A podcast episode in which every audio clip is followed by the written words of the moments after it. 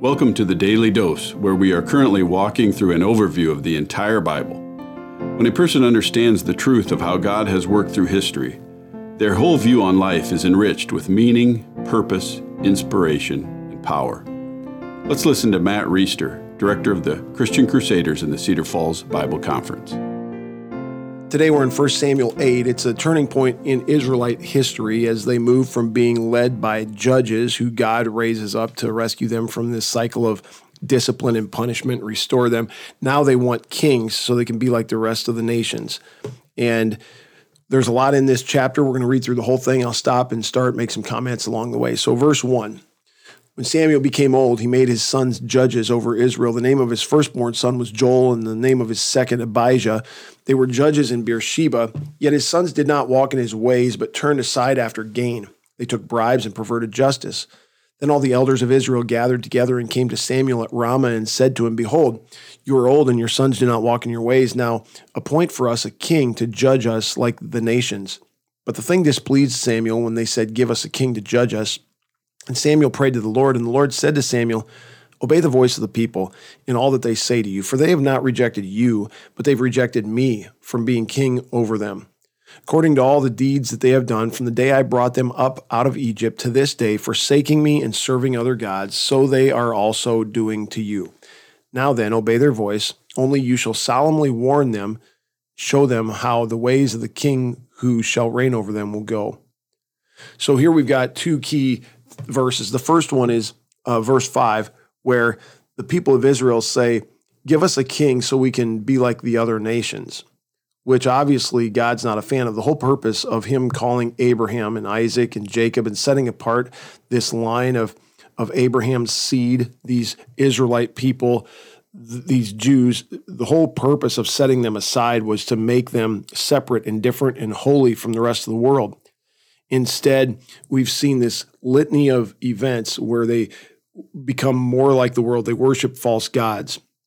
They assimilate into these cultural practices of these peoples that are abhorrent to God because they worship other false gods. And here they are again saying, We want to be like the nations. Rather than being set apart, rather than having the Lord as our king, we want an earthly king like all the other nations. This is not pleasing to God. What's interesting is Samuel in verse 6, the thing that offends Samuel, it says is that they asked for a king to judge us. Not that they wanted to be like the nations, but that they asked for a king, which is a little bit of an affront to Samuel, who seems to be a pro judge guy. He gave his sons the judgeships, and now they're saying we want a king. So he takes that as a personal rejection. And God says then in verse 7, they're not rejecting you, Samuel, they're rejecting me as king over them. Nevertheless, warn them of how that's going to go if they have kings. Uh, but at the end of the day, if they still want kings, let them have kings, which reminds me a little bit of Romans 1, where God talks about, Paul writes about uh, God giving people over to the desires of their hearts. And so people have sinful desires. They want to reject God, they don't want to worship Him as the creator.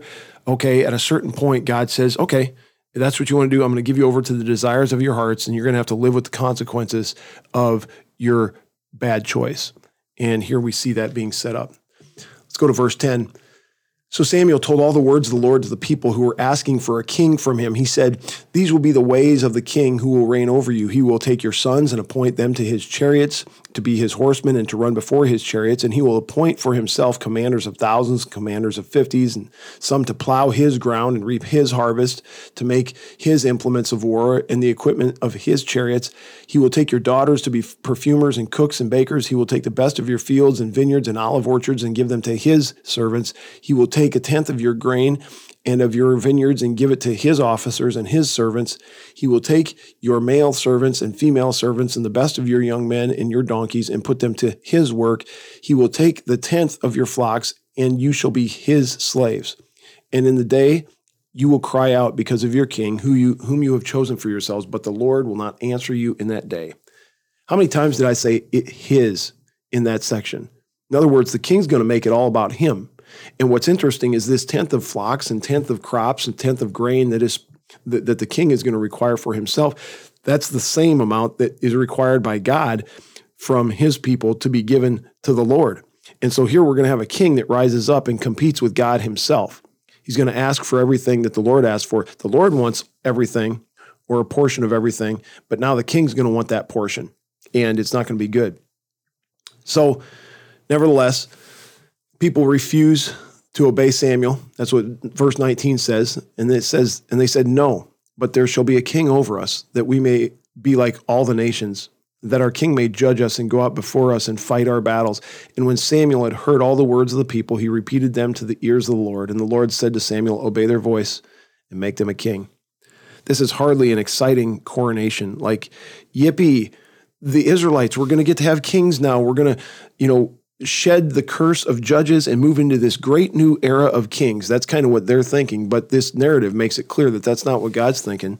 He's saying it's not a good idea, Samuel. You can warn them. At the end of the day, obey their voice and make them a king.